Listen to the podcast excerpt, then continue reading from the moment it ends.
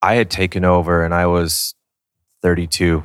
So still very young in, in what I consider the chef world. And, and I still wanted to learn from somebody and I still wanted to grow with somebody. And, you know, it happens to where the chef leaves and then boom, you, you have the keys, you're going to take over. And I had a really great support system around me, allowing me one to run this place, but also giving some some pretty hard-nosed advice of like just let's just ride this for a little bit. You're going to grow into this, learn how to run this space, and then we'll sprinkle in who you are as a chef and how you're growing into being a chef. And I would say it took about 3 years before I can really start to put who I was into this place or what I was about with food into this place and now looking back on it, obviously, it's a great move.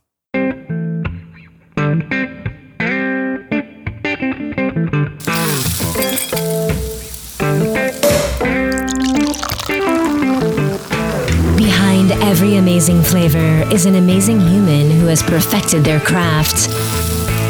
Welcome to Flavors Unknown, a series of inspirational conversations with renowned culinary leaders. Discover how their cultural identity shapes their creative process. With your host, Emmanuel. Welcome to another episode of the Flavors Unknown podcast. I am your host, Emmanuel Laroche. I have been in the food industry for more than 20 years, both in Europe and in the US. And every other week, I have genuine conversations with acclaimed chefs, pastry chefs, and mixologists from around the country. Today, we are talking Mexican cuisine with my guest, Chef Rick Lopez from the restaurant La Condesa in Austin, Texas. Recently nominated as a semi-finalist for the prestigious James Beard Award, La Condesa is a radiant gem in Austin's vibrant culinary landscape. Rick Lopez, a San Antonio native and now the executive chef of La Condesa, has been instrumental in shaping its unique, authentic Mexican flavor profile. From his childhood food memories in San Antonio to his start in culinary arts, we will explore his mentors, his inspiration, and his journey to embracing his Mexican heritage. We'll delve deep into the secret sauce that sets La Condesa apart on how they are forging meaningful relationships with local farmers and growers. We'll also pick Chef Lopez's brain about his leadership style, his role in La Condesa's evolution, and how he mentors the next generation of culinary artists. You can follow us on any podcast platform and subscribe to our newsletter on the website flavorsunknown.com.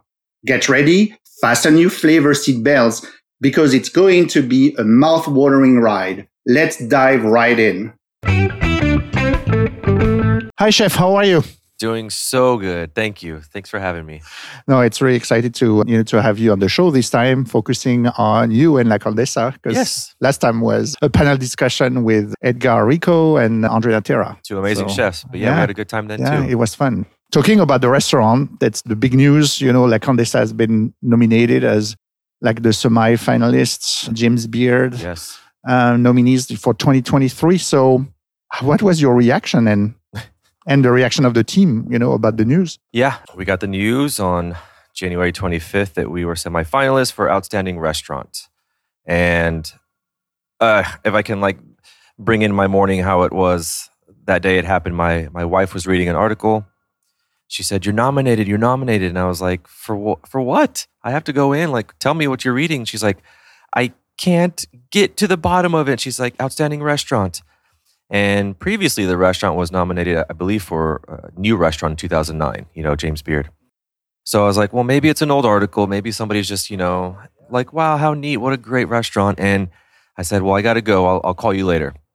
I pick up my phone and I get a, a text from our food and beverage director of operations. Three words, incredible, all in caps. Incredible, incredible, incredible. And I'm like, oh my gosh. Okay, well, I'm meeting him today. Whatever. Put the phone down, get in my truck, and the phone just starts buzzing like crazy. So I knew at that moment something was big. I still did not check. I didn't check anything. Got to the restaurant. I saw the text and they said, congratulations for the nomination. And I, it, I was numb. I had freaked out. It was a busy day, you know, obviously I had to call a plumber, I had to call an electrician, I had an interview to do. So the nomination was almost at the back of my mind of these three things that I had to take care of. But the whole day was incredible. We got to celebrate as a team and talk about it and, and share, even with the teammates that don't know what a James Beard Award is, which is. Ah, that's interesting. Yeah, yeah. it's incredible. Yeah. That, that, to me is like a, a warm feeling where not all of my my porters or line cooks or prep team understands the weight of it and i'm perfectly okay with that in fact it's it's sobering you know in, in, in what we do here so it was a great day and then from that point to where we are now it's been amazing and positive and great and i'm really learning how to accept uh, compliments because i'm not so good with that in, in real day life but it's been awesome restaurant's been busy you can feel the glow on the entire staff and I think the best part about it is it's the line of outstanding restaurant where it's not just one program or one chef or anything like that. We work as a team in one unit, and that excites me. Yeah, very good. Yeah, so let's keep the finger crossed. yeah, know, for see what happens. the weeks right? to come. Mm-hmm. Yes, absolutely, very good. You grew up in San Antonio, correct? So if I remember well, so what what's the food and uh, the smells that reminds you of, of your childhood? Wow, we were just talking about that last night with my sister. I was born and raised in San Antonio. I lived there 18 years. And, you know, the smells of the food that was going on in our, you know, situation was a lot of flour tortillas, a lot of really crispy flour tortillas that my grandma would like keep on the comal throughout the day and we'd have for snacks later on. Coffee, and we're just talking smells right now, soups, chilies, like crazy lots of different herbs, epazote, cilantro, parsley, things of that nature, rosemary. And the food was very simple. You know, we didn't, I didn't come from this awesome family of just amazing food and whatnot. It was just food, but it was Mexican food. You know, once you grow up and figure out, oh, sure. I'm eating tacos. It was a family day. food. Yeah. yeah, it's family food. So really good warm memories. My parents, my dad would take us out to eat at a lot of diners or like really small hole in the walls, get some tacos here and there. It was always a celebration too, whether it was early morning, late nights, in the middle of the day, we would have a sit down meal at a restaurant or, you know, grandma was cooking something like menudo. If it was menudo, that was like New Year's Day, New Year's Eve, New Year's Day situation. And she didn't know how to make menudo other than make like gallons of this soup. So it's, if you don't know what menudo is, it's, you know, tripe, pig's feet, some hominy, oregano, tomatoes, things of that nature. Yeah, that was San Antonio for me. Just really simple food memories. And so it's interesting because from all the discussion I had with the chefs, I think on the on the podcast, you're the first one talking about your parents or your dad bringing you to restaurants. So what kind of restaurants that you guys were going yeah. to? So we, you know, I grew up in this certain part of town where it was northwest part of San Antonio, and he worked in downtown San Antonio but he's born and raised there as well. So he had just all these little nooks and crannies all over the city. Sometimes some of the food we would eat would not be in the safest of areas. And he was like, Look, we're here. They eat, we eat, we're going to hang out. And was it Mexican food? Mexican food. Tex Mex? Tex Mex food. Diner food. I remember okay. like eating omelets and hash browns and not for breakfast. Okay. You know, like almost breakfast like all day. Breakfast all day, any day. Little delis within downtown too. I, I, remember Schilo's in downtown San Antonio, like a little German delicatessen where we would have like, you know, pastrami sandwiches, sauerkraut, mustard, some minestrone soup, like things of that nature. And, and I think that's what my dad really enjoyed is just sharing those really small feels of a diner, of just really good warm service and like okay food but it made everything an experience. Tacasita was this place he would take us to, which was, you know, about 20 minutes away from the house. And that later turned into what we now know as Taco Cabana. Yeah, so I think those situations just really formed an idea that food is not just to be eaten, but kind of experienced as a whole. So when did the spark, you know, came up for you to say, this is something that I want to, you know, make my career or at least, let's say, in the you know training? Sure. It's you know my my three year old just asked me that why do you want to be a chef? And you know it was really it was a point of i think when my mother because both of my parents worked full time right when my mother would put these meals together for us it was now in retrospect looking back it was probably the most difficult thing of her day to get home in time get us sorted have the food ready make sure the food is good I kept asking a lot of questions like, why wouldn't you do this with a chicken? Or why wouldn't you do this? And she's like, you know, would you want to do it yourself? Yes, ma'am. I would like to try it myself. And I burned a lot of dinners for us, actually. I burned a lot of chicken. I ruined a lot of canned beans. And I just started going from there. And that kind of piqued my interest. But also, I played a lot of soccer, youth soccer growing up, and at a really high competitive level, you know, I knew I wasn't going to college for my soccer career. I didn't have great grades in high school. In fact, I say now I, I did as little school work as possible. And I still wanted a team atmosphere around me. I wanted to learn food, understand food. And the first time I saw a kitchen was in McDonald's in my first job, and just the teamwork needed to put out food and a lot of it was mind blowing to me. I didn't learn how to balance flavors at McDonald's. I didn't learn how to like balance the salt, but you can see where you can grow from that. And I was, I think I was 17, maybe 16 or 17. And just from that point on, I just wanted to keep advancing in the field, helping others, having that teamwork, team first atmosphere around me. Did some culinary school, did my internship, and then you just you just grow with it. I fell in love with it at about at about 21 years old. I was here in Austin working at a deli, and the owner was really nice to me. He was great with me. I think he could see something in me that I had not recognized yet. And he's like, dude, you got to get out of the deli. You got to go work somewhere else. And yeah, I, almost 21 years later now, it's just brought me to this point of still being curious, still working within teams, trying to understand as much as I can of food, still learning.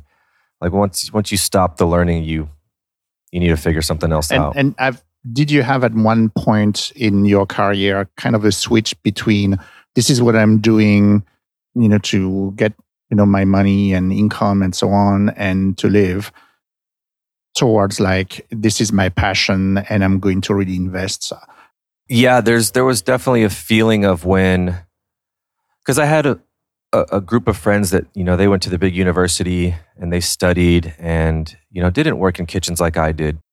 And I think when I went into my internship, when I left Austin to go into Maine to go do a, a season over there, I think on that plane, on that little plane from Boston to Bangor, I just, I can't even describe that feeling now, but something washed over to where I was going into maybe my career at that point. I didn't know what I was going to get into, but I was like, this is it. I have left my state. I've left my state. I've left all my friends behind. I'm going into work, into this field that I studied for into this field that I thought I loved. And the passion grew there. I worked so many hours, so many days, so long, and it didn't phase me. I loved it. It was almost like an addiction of like, I can work all day. And I did.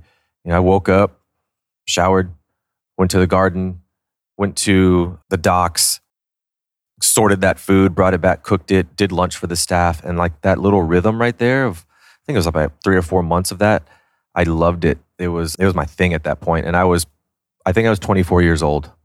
So I think at that point on that plane, if you had to take it all back to inception, right there, just washed over me, where I was like, all right, here I go, out of my element and into something completely new. I think it's important for you know if there's any like culinary students that are listening to the podcast that you know graduating from the CIA or Johnson Wales and the others, you know, it's not the end. It's it's not you know, a lot of them feel that now that's it. I, I arrived and so on. It's the beginning, in fact, and they have to find their voice and, and it takes time.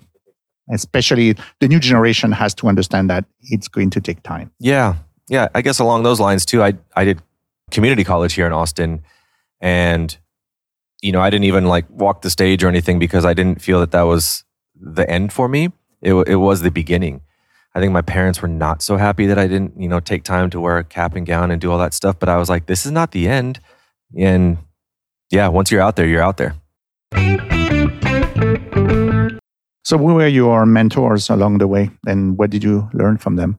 I look a lot to, if it's like a quick rapid, like where my brain goes to now, Gavin Kaysen at Cafe Boulud, who is in Minnesota now, was probably one of the biggest pushers that I've ever had in in all of my kitchens because he was a relatable human being. He was already coming to us from his Bocuse or from his working in in Europe and very smart, very sharp, very savvy. Not a typical chef that I had seen at that point. You know, I was, I think, 27, 26 or 27 in New York. And the way he spoke to us, the way he handled himself in the kitchen, the way he handled every scenario in the kitchen was inspiring.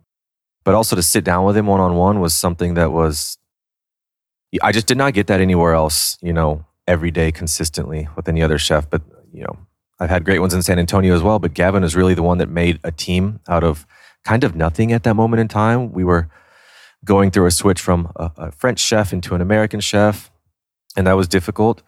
But even to this day, the way he talks to his team or his former chefs, it's it's almost all love the way it feels like. Are you still in contact with him? Here and there, Yeah, yeah. you know. I think we all met up at we were at a wedding probably about three or four years ago. Aaron Bludorn got married, and all these these chefs got together. We hadn't seen each other in so long, but you know, Gavin remembered the the times that he had with all of us, and yeah, we'll drop each other a message every now and again. He's so busy, so Sure. I'm not bugging him. No. you know, I'll let him reach out first. But I, I Sure. think he is and he one had of a those book ones. out not too long ago, correct? Yeah, Yeah. that's right. That's right. Yeah. So- And and I guess another one too is uh, a friend that we made here at La Condesa is Chef Marcus Samuelsson, someone that I looked up to before he even knew who I was. We did a lunch from here. We kept in contact now almost 12 years or so. And he is the one that gives me some of the most raw conversation that, that I need of, hey, where are you at? Hey, where are you taking your food? How are you? How's the family? Are you still playing soccer? I mean, real questions like that you don't get very often, especially from a chef of his caliber. I, I take everything he says and I I put it into my my filters and I say, you know what? You're right. I haven't checked in with myself. I haven't checked in with my my my true self and the and the inner parts of my workings. But he's always that one to keep it real. So the two examples that you gave of those two chefs, in fact, what you got from them, it's more at the human level and the way how to interact with people within like a team or you know within the, the restaurants and so on. So more than skills or techniques or Yes. you know or even business you know Mhm. side of the Yeah, and I, I feel drawn to that because at the end of the day, we're human beings. We're we're here to to do the best that we can, and those two those two people have really helped me. And uh, if you want to talk about other chefs teaching me techniques, there's plenty of those, and I love that too because that's part of it. But I think on the human level is too where people feel the most connection because there's a lot of stress here. There's a lot of good times, bad times, and a lot of moments where you think you're not made for this industry. And if somebody can connect with you and get you on that like normalcy, you're you're good. You know, at least at least for me.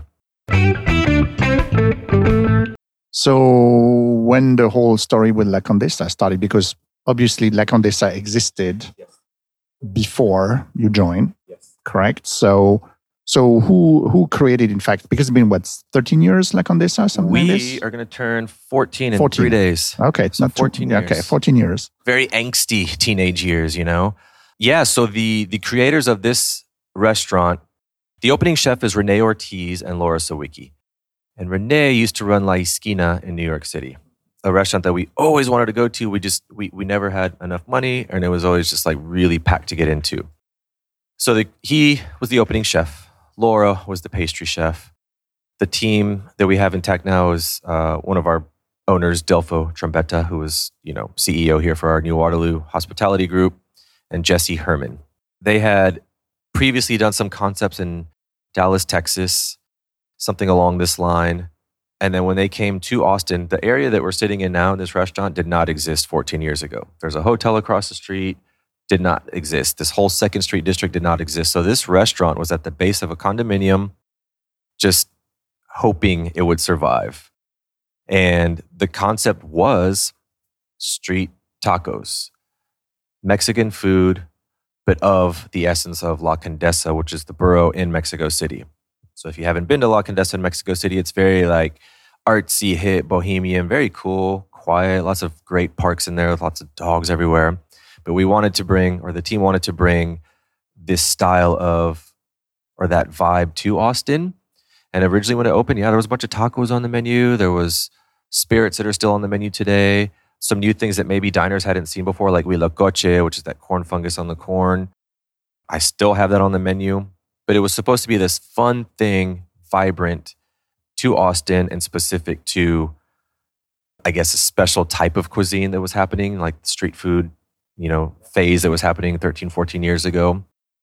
And we're still here. So we've made it and we've done, you know, many different iterations of it and had to grow and learn from ourselves. But it's been great. This, this whole little area is now awesome and thriving.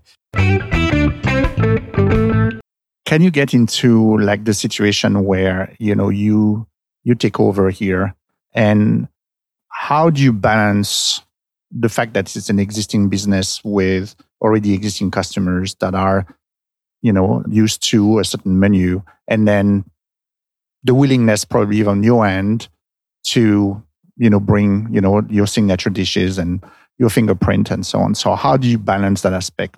I had taken over and i was 32 so still very young in, in what i consider the chef world. And, and i still wanted to learn from somebody and i still wanted to grow with somebody. And you know it happens to where the chef leaves and then boom you you have the keys you're going to take over. And i had a really great support system around me. I had leadership and ownership allowing me one to run this place but also giving some some pretty hard-nosed advice of like just let's just ride this for a little bit. You're going to grow into this learn how to run this space and then we'll sprinkle in who you are as a chef and how you're growing into being a chef. And it didn't it wasn't written down like that or anything. And they didn't say it but you know the actions that were there proved to be. And and i trusted the team and the team trusted me and I would say it took about three years before I can really start to put who I was into this place or what I was about with food into this place. And now looking back on it, obviously it's a great move. It was a I don't I wouldn't say it was a calculated move because it's tough when a chef leaves, right? And you have to work with somebody new, me at that moment. But it was a move that was it had a great payoff. Was it a gamble? Man, I don't know.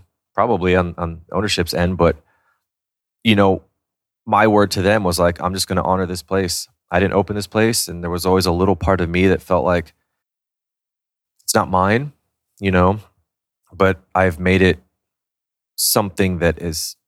Do you feel it's yours now? I think it's mine now. Okay. You know, I, I, think it's mine now, but. And the team, but yeah. Sure. And, and everything in between. But sure. yeah, it was tough. And there was a lot of chefs too. They're like, yo, man, you're going to switch the menu? And I was like, I, I couldn't even if I wanted to but that's a smart yeah you know because i had to recognize that and grow into it also because had i put everything on that i wanted to i don't think i'd be here.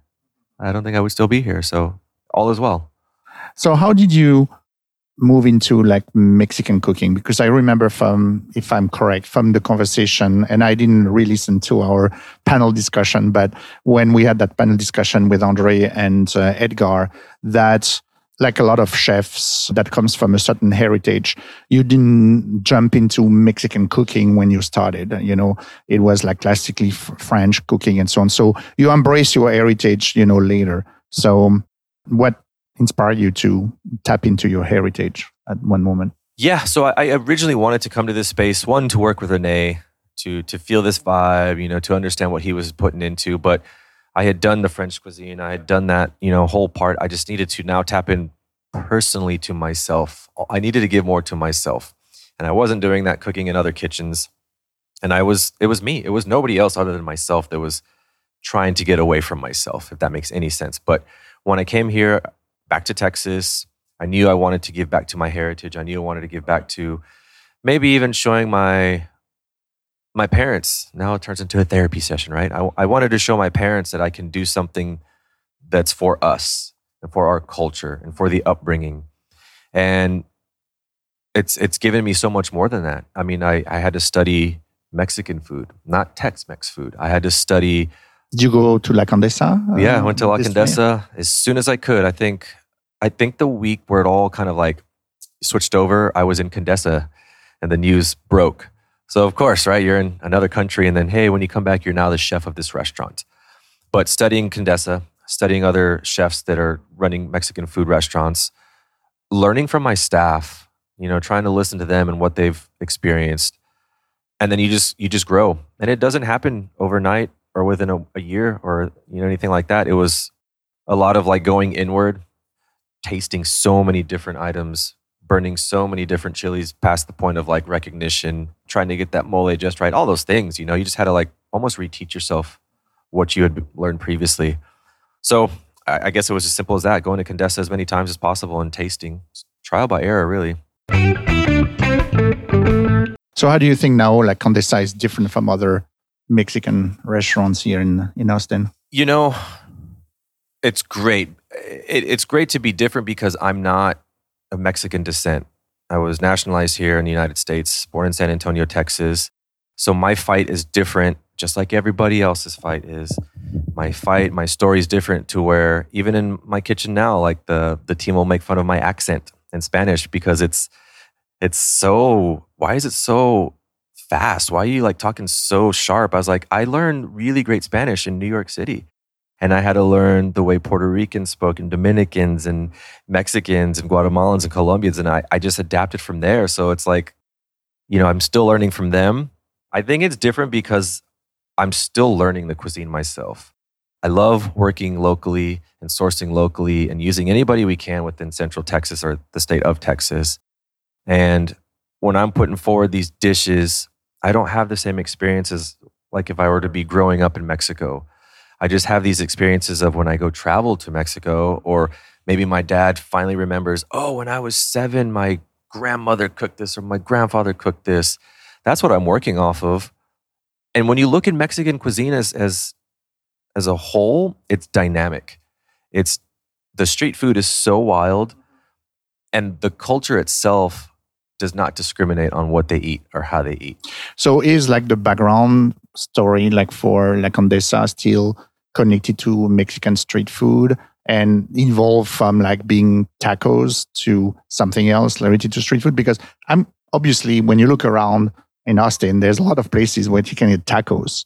So that restaurant La Condesa had to evolve Yes, to stay absolutely. unique. Absolutely. Yeah. I mean, we still, you know, everything inspires me the trees, the music, the weather, the people, the sights, the sounds, the colors, whatever. I can just grab inspiration. There might be special cards that come out one week and we can do gringas al pastor. And that's a flour tortilla with pastor and cheese inside and crispy cheese looking on the outside. Or, you know, barbacoa tacos or alambre tacos. And the whole special card can just be like wild like that. Or the next week or two weeks after that, we can do a bunch of different crudos or ceviches or really tight dishes with like maybe five or six ingredients in them, but really highlight what the beef is or what the vegetable is or what we've sourced specially from our corn millers and whatnot. So I, you know, you can play anywhere within those those realms of because you know Mexico City is the same way. You go, you can eat street tacos all day and then go sit down and have a dinner at Pujol at 9 p.m. and be like, damn, you know, blown away. So I I try to balance that here with Austin because, you know, we have so many different people moving in to this state from all over, and that's my favorite part is trying to balance who our clientele are as well. So you're talking about ingredients. So who does like La Condesa source its ingredients from? When we can, we source local, and I think that's the best part about it because it's relationship based. Uh, yeah. So how do you develop those relationships? What's your approach to it? Like know- working with farmers? At the core of who I am, I'm an introvert for life, and it's it's hard for me sometimes to. You're an introvert? friends. I'm an introvert. I will not man. look at you like this now that I know you a little bit. I- yeah. It's easy to, to connect with you. Yeah, I, I love talking, but it's I'm not going to outwardly go try to find a new friend. Maybe one because of age, but also just it's hard for me.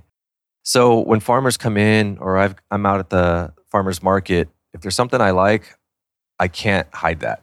So if it's like these radishes, I just got to be like, "Hey, what's up? Like, what do you got? What are these radishes about?" And then you just you start talking. You feel their passion, and I feed off of that a lot.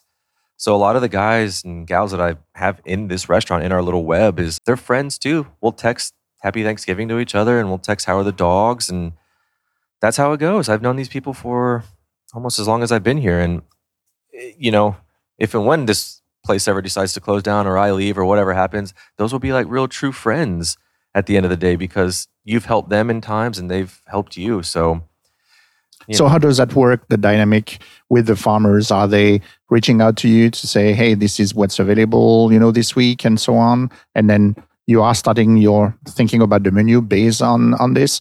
Do you as well has program with them to say that you ask them to grow things, you know, for you or So, you know, I'll never ask a farmer to like grow things for me. I'm not I I cuz I wouldn't know how to start that.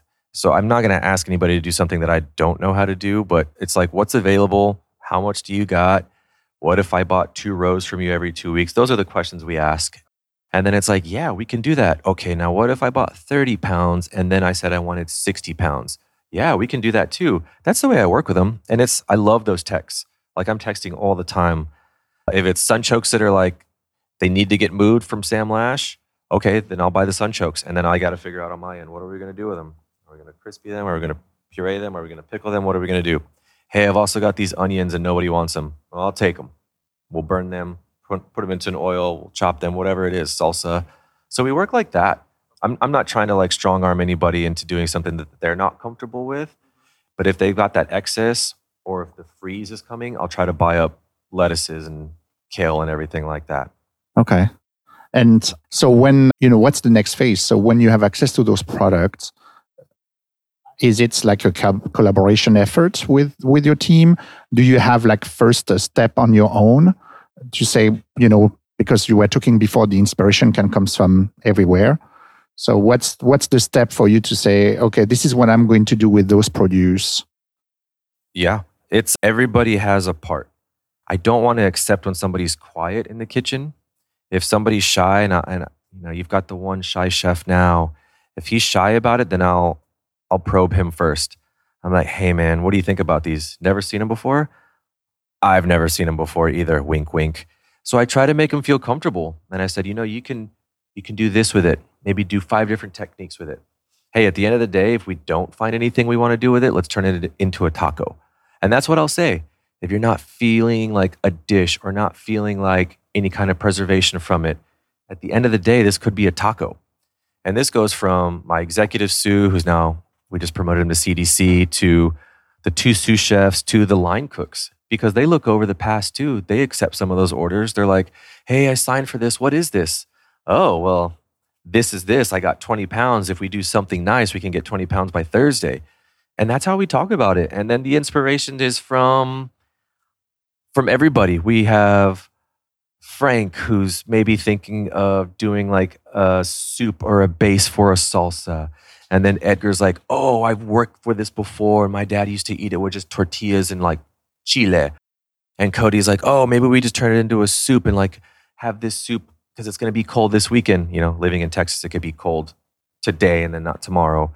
And then maybe management from front of the house comes down. They're like, oh my God, my grandmother used to grow these things and we used to do this. It's literally kind of like that. I don't want it to be closed off at all with food because food is not closed off. I take the inspiration from anywhere. And that's how that goes. Yeah. Then and then at the end of the day, I might say, yeah, awesome. Or I might just say, I don't think any of that's gonna work. Let's go here. And then they're like, oh yeah, we should have thought of that. But I'm not like the overall saying of like this is right and this is wrong. You know, they just feel comfortable because I feel comfortable with it. But everyone has a part, everyone has a say. And I think that's the best part about the kitchen and then those are my friends at the end of the day too. So yeah, it's a good help. How does seasonality play a role? And I'm curious as well to see how is it different from the state of Texas compared to maybe other parts of the country? Because you know when I had like conversation with chef from Denver, they said, "Hey, the window is very narrow." You know, when you have like produce at the peak, you know, on on their you know maturity and so on. So their approach to menu creation and role of techniques like pickling and so on is, you know, very important of the way they work. Just curious, as I know your menu is connected to seasonality, I'm, yes. I'm just curious how it works for you. Yeah, so it's, I mean, Texas is, it's nuts. It's crazy. You have extended periods of seasonality, or sometimes you have that shortened window because we literally can freeze and then be super hot within four or five months of that season right there. So I still like to play into pickling, preserving, because one, it's a fun technique to have in your arsenal as a young cook and as a chef. And then with seasonality, that's where it gets tricky because you have a menu, right? And this menu has to reflect a little bit of stability, a little bit of continuity for your guests. And you can't, at least where I'm at in this space, I couldn't switch it every day, nor would I want to. So you have to balance that also. But what we do is we have you know specials or features that we throw down, and those will highlight what I like to say is like hyper seasonality of sweet potato or broccoli is happening right now or cauliflower back in December. That's the way we balance it.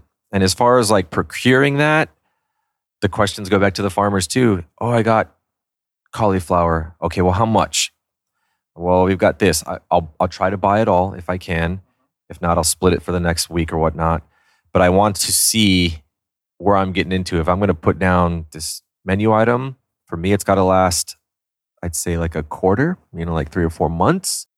And then we can switch it from then. Or if it's only going to be like a two week thing, then it goes on to a special feature and we go, all right, at lineup, here we go. We have this super great broccoli that's happening right now from these winter citrus that are happening right now. Like winter citrus is a thing here in Texas from the valley. I heard about that. Yes. It's delicious and they're so plentiful too. So it's just So crazy. what kind of citrus? We get pineapple oranges, we get lemons, we get oranges, we get grapefruits. And this is coming from like Hidalgo County near the border. So the South Texas, North Mexico area. So that's the way we work. And then with trying to like make sure everything balances, you just really have to keep in mind what menu is this going to go on? The standing menu or the specials? Do you have it at the menu at the moment? Yeah. On the citrus? Yeah. So I have, have, dinner tonight here. You got so, dinner tonight. So what should I? So you know, if order? we're talking like the citrus right now, the pineapple oranges are in your marmalade for your tres leches. Hmm, and then okay. we had dessert. Okay. We had too much grapefruit come in the other day, and people were freaking out. And I was like, "Well, eat some if you want some, or drink some." And then we turn it into marmalade. You know, that's that's as easy as that goes. Broccoli that we got last week from Hondo, Texas. See, we originally wanted cauliflower. Cauliflower wasn't available. Freak out. Oh my gosh, they didn't have cauliflower. And I was like, in my head, I was like, broccoli then. Broccoli. Chef says, yes, broccoli's available. I was like, then get the broccoli. We'll, we'll treat it the same way we would have the cauliflower. So, um, what is Um, the dish then on the menu? It's so broccoli? good. It's roasted broccoli, Yeah. like really seared pretty hard to get that like nice char on it, good crust. And then I love this little like Greek condiment called scordalia. So it's almond, lemon zest, lemon juice, garlic, and a little bit of oil just to like, you know, fatten it up a little bit, get it glossy. And then salsa macha. Mm. So like the crispy garlic Yeah. chili situation. And then preserved lemons on the base of that. And then more like lemon zest on the top. So it's like a bright, charred, spicy, nutty thing going on. And it's vegan. So when vegans see food like that, they're like, oh my gosh, I get to use a steak knife? I'm like, yeah, for your vegetables. so that one's fun right now. And then we were doing like a pastor quesadilla over the weekend too, just because I love pastor. And one of my chefs makes it really good. Edgar's doing a really nice job with it. So yeah, that's what we got going on right now. So as we're talking about recipe, I always ask, you know, the guests on my podcast and pick their brain about a suggestion for, you know, more like home cooks to execute something with the style of the chef. So obviously we are here like Condesa, so we are thinking about tacos. And can you suggest like something that I could make at home, but with, you know, Rick Lopez twist on it? Yeah. So like I can go to the easiest one right now. So picadillo, you know, the ground beef potato situation. Normally what people would do is go buy that little spice pack, you know, the Taco Tuesday spice pack, and then like throw that into your meat at the end. You don't need to do that. The twist that we do here at the restaurant, if we do it, is you get the beef. We usually get high quality beef from 44 Farms. We'll cut our potatoes and rinse those. Sear the beef really hard, get it crispy. People never do that part, right? So you get it really crispy. And then we have, I don't know, like six or seven different salsas at any given time. You can buy a jar of salsa with your ground beef and do it that way if you wanted to. But we make our salsa in house. We burn the chilies, we char the chilies, we fry the garlic. Which chilies should we use? I, Um, understand that we can If it's dry, like chile de arbol, Yeah, okay. or even like morenita, which is like a blonde smoked chipotle, chipotle or moren, or sorry, mulato, which is like a like a blustery, like fruity type chili that's not too spicy. Get that all pureed with like all your vegetables. It's got a dark color to it, so we, it's like tatemado. So it's like charred, you know. That can go into your beef, and what it does, since you've built right? We're talking technically now. You've built that fond with all of your beef. You got those crispy bits that you're trying to scrape up. The wet chili goes in. It's a deglaze. It's a refry. You cook it down. Everything gets all added in there. All the flavors are in the beef. all you got to do at that point is salt and pepper it, and you have something delicious. It tastes like, oh, it's been cooking all day, but it's like, no, man, this is like maybe two hours tops, you know? And we can do tostadas with that. We can do quesadillas. We can do crispy little shells with that if we wanted to. But that's like family for us in Okay. the kitchen. That's you know? cool. And then do you add if you do a quesadilla, do you add cheese? Always add it? cheese. Yeah. Yeah, that's that's What one of the things too. Like when you travel to Mexico City, if you ask for a quesadilla, make sure you say you want cheese mm-hmm. because they won't give you the cheese. Nope. You've probably experienced Yeah. that. Yeah. And what kind of cheese do you use for that? Then? the Dos Lunas Clásico. So it's the the local artisans, and he makes us. It's a so Dos Lunas is two moons. He ages it for two moons, and his classic mix was the first that he ever made. It's a cow milk or is it a Cow. sheep? Okay, Cow. cow milk. So you know when we get it, it's got like a little bit of funk onto it, but it melts really quickly. So for us, it's great in the kitchen if we got to get them out really quickly. But if it hits the plancha, it crisps up too. So if someone cannot find those, you know, if I am in New York, I would say like a Monterey Jack. Okay, Monterey Yeah. Jack. Okay, very cool.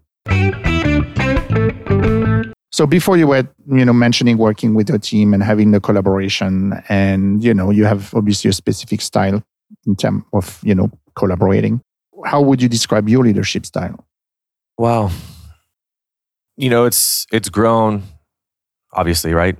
And how has that changed? Yeah, Yeah, like it- over time. it's grown into i feel you know we talked about kids earlier and how things like change and whatnot and your, your moment but i think once i our first daughter was born who's going to be eight now you really you have to go inward all over again and find that balance of who you want to be as a person and how you want to be as a leader i think the way you achieve that is every single day you gotta you gotta challenge yourself you gotta wake up and say all right balance this out on this end make sure home is happy make sure you're happy you go into the kitchen and you just start making people feel comfortable. Hello. Hi, how are you? How was your weekend? What'd you do yesterday? How was that one time when you went to go eat at that place? Because that makes me feel comfortable. And I love when people, you know, my my wife calls it the art of chit chat. Well, sure, but I really genuinely want to know how people are, you know, because the pandemic screwed it all up for us. You know, it, it- really kind of reset one, myself, but it reset our industry and I think thinking in terms of how you want to have your team happy helps you become a better leader. And and by saying that, I want people to feel like this is a comfortable, free space for them to I- would I wouldn't say escape their outside life, but maybe take a break for a second from not having electricity this week from our freeze or not being able to go whatever outside of work, whatever that scenario is. But I want people to feel whole in themselves, comfortable in this space, happy that people here actually, you know, speak to them and talk to them because in some restaurants it's not really always like that. And I want people to feel like they have a say here and I want people to feel like they can be themselves. Cuz like I said, it's maybe I haven't said this, but you know, restaurants are a scary place. It's loud, it's fast. You cook with four or five other people for 250 people and you have a section of 6 or 7 tables and there's people at the bar that just can't understand why it takes so long to get a cocktail. You know, all those things. I want the staff to feel themselves, to be themselves, to give a part of themselves to to to this space. And the way you do that is really just wholeheartedly like giving them some of you. You know, it's it's this line that I used with our ownership the other day. It's servant leadership. And there's a book out there by James A. Autry where it's the servant leader, and he talks about if you're going to give yourself to a team, it's got to be 100%. You cannot fake that. You cannot fake that because someone will see right through you and it's going to be harder for you to lead that team. So I really believe in that. Whatever I can do for you at any time, I'm going to do it. I'm not going to say I expect that from you, but I know that if I give my whole self to you, you're going to give something back to this space because it's not for me. It's not for the management. It's not for the plants. It's not for the artwork. It's for this space that, that I want you to work for. So I think leading that way every single day is hard, one, but it, it pays off in the end. How, how many years have you been here? Oh No. man, I will be here 12 years in March. 12 years in March. Wow. So I started here when I was eight years old. So you guys can do that math. So what's next for La Condesa? Yo, man, I don't know. You know, with with this James Beard thing, I'm really truly not trying to allow myself to think anywhere outside of just making this restaurant great. it, it was a shock. It still is a shock. But I just want this place to be good because Austin is cool, man. Austin is dynamic. There's a lot of really awesome restaurants here, young chefs doing amazing things. And I just want to make sure that people remember La Condesa after 14 years. That's that's my one goal. And the way we do that is we keep growing, we keep advancing. You know, I do a lot of running in my outside life too. And the line is when you're running these marathons, no matter how you move, keep moving forward. No matter how you move, you're going to walk a little bit, walk a little bit. You're going to run, run. You're going to sprint, sprint. I think if we just keep moving forward and having a goal of being better each time, the next day, I think we're going to be okay. So I don't know. It's we're going to do our thing here at La Condesa, that's for sure. If it happens to be, you know, in this James Beard world, maybe it is, maybe it isn't, but I don't I don't want that to be the goal for us here. I want it to be the same as just learn, keep moving forward. It's so simple and so, I don't know. I'm sure like people on our team would be like, just be happy, chef. And I am happy, but you know, it's it's it, it's hard work and I love it. You know, that grind is important too. So let's switch to the, the series of rapid fire questions uh, because, you know, we have been talking for more than 45 minutes already. And by the way, I have to compliment your daughter. She is, you know, Maxine here with us. Uh, she's three years old and she's being yeah, so good right now. You and I are going on the tasting tour in Austin. So where are five locations that you are going to take me to outside of La Condesa? Okay, first one, Habanero Cafe. I believe it's South Fifth and Oltorf. They do breakfast and lunch and close at three every single day. So like breakfast in the morning, like huevos rancheros, chorizo and egg taco, bowl of beans, really simple, and like never been there. Dark, okay. strong coffee. It's okay. awesome. That is like Austin right there. So that's one. Second one, where do we get tacos from right now? Actually, I'll do the second one because Maxine is here. We go to this spot called Casey Donuts. It's in the suburbs. And I'm not a donut person. Hmm, I just don't do donuts. But my little one has gotten me to eat donuts. So I'll get the little pink glaze with sprinkles on it, and they're not bad. They're not. I mean, they, they do a nice job I, I don't picture you eating pink glazed donuts. You know, you learn sprinkle. a lot of things. so you know, it's got good texture. It's got like the the little crust on it. It's not too like greased out or anything like that. So that one's good. I don't even know if it's still around, but I'll talk about it anyway because it was amazing. Las Amazonas taco spot on South Congress that at the time it was open would only accept cash. And there I got alambre tacos, I got pastor, I got some quesadillas with tongue in them. They serve like the cokes in the bottle, the beer in the bottle. Delicious. I love Canje. I'm not just saying this because you saw Tavel a couple days ago, but Canje, we've been four times, my wife and I, and we've eaten once with with chef and chef Marcus, and that wasn't even the best time. You know, you think you're sitting with the chef and Chef Marcus Samuelsson think it's the best time. That wasn't even the best time. We've gone other times, and that place is just loud and vibrant and spicy and tangy and delicious. And love that one. Really love Canje. And I think my last oh, was that four. My last one, and this is like where my palate is these days. People are gonna be like, "What?" Sandy's Burgers on Barton Springs has been there, I think, 75 years now. Sandy's Burgers sits next to a Whataburger, which is like this powerhouse of a burger spot, mm-hmm, right? Mm-hmm. Like everyone in Texas, oh, I love Whataburger. Sandy's has been doing it longer, is still there, and is one of the most delicious, okay, salty, crispy burger patties ever. And they've got like the perfect ratio of like pickles and chopped white onion on there and mustard.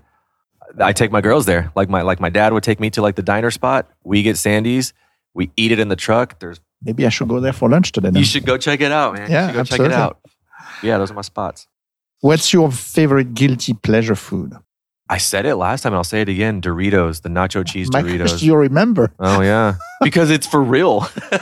do you do the one things where you put chili in the bag and then No. No. No. It's no, just straight up. That. I try to eat as many Doritos as I can in one sitting. Okay. Mm-hmm. Three cookbooks that inspired you the most. I'm still going to say Gjelina, and I know I said that last time, yep. but Gjelina, one because of what they do with their condiments and how they use them throughout their space is amazing. Second one, and I have it in the library right now over here, is the, I think it's called, I think it's Battersby. Maybe we can switch this later. But Walker Stern and his partner Joel opened this restaurant in Brooklyn called Battersby. And Walker Stern was um, a sous chef of mine, or he was my sous chef when I worked at 81.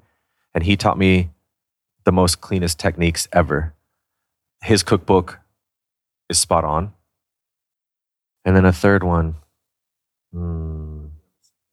yeah, what have I read recently? Oh my gosh, I do know. I'm reading it right now. Help me with the name of it. It's the Will Guidara Hospitality book. Oh, I know what you mean. Unforgettable yeah. Hospitality. Yeah, I think yeah, I think yeah, the yellow cover, Yes. correct? Yeah.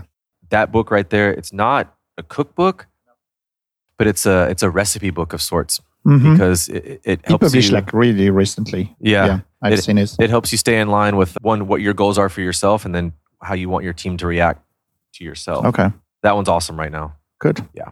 very good. Biggest pet peeves in the kitchen.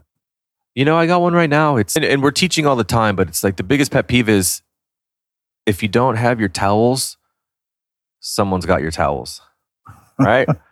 so we do a certain fold. Everyone gets, I think, a pack of five towels. And if you don't have your fold, that means it's soiled, so it's going away, right? So if you don't have your towels, someone has your towels is the thing, right? And then we're like, oh my gosh, where is it? Where is it? Fold your towels, put them in your bag or have them in your section, folded nice and neat. If not, someone's going to take them. And you do find it. Someone's got like one, and then like the grill cooks got like 23. I'm like, Jose has the towels because he knew you're not playing the game right. So I guess it's the towel situation, but that's like so like, I don't know, back burner situation. Like my chefs will not care about that, but I see it. I'm like, come on, man. Towel game. Last question. What is like beside the classics like ketchup, mayo, and mustard, like the condiment, spice, and sauces that uh, you like to have on hand at home? Oh, at home, soy sauce. Okay. We use the Kikkoman. The girls Oh, sure. love white rice and soy sauce, which is essentially rice and beans, Mhm. right? Yeah. Uh-huh. Fermented black beans there. Yeah.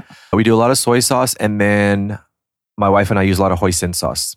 Okay. So there's a lot of dumpling situations going on, a lot of banh mi situations, but yeah, we use a lot of that in the house. Okay.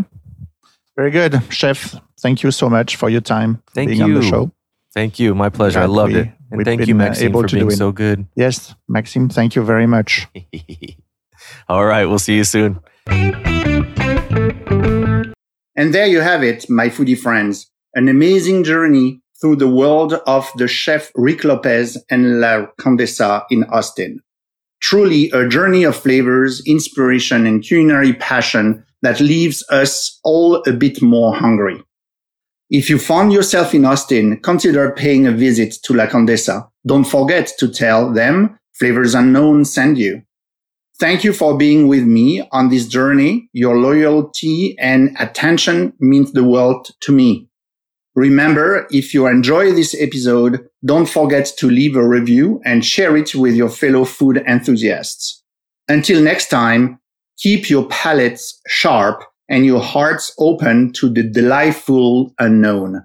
This is your host signing off for another taste filling episode of Flavors Unknown. Stay curious, stay hungry, and Until then, keep the palate adventurous and your passion for food alive. And until then, keep in mind that the people who likes to eat are always the best people. Thanks for listening to Flavors Unknown. If you've enjoyed this episode, give us a follow on Instagram at Flavors Unknown and visit us at flavorsunknown.com. Don't forget to leave us a five star rating and a review on Apple Podcasts.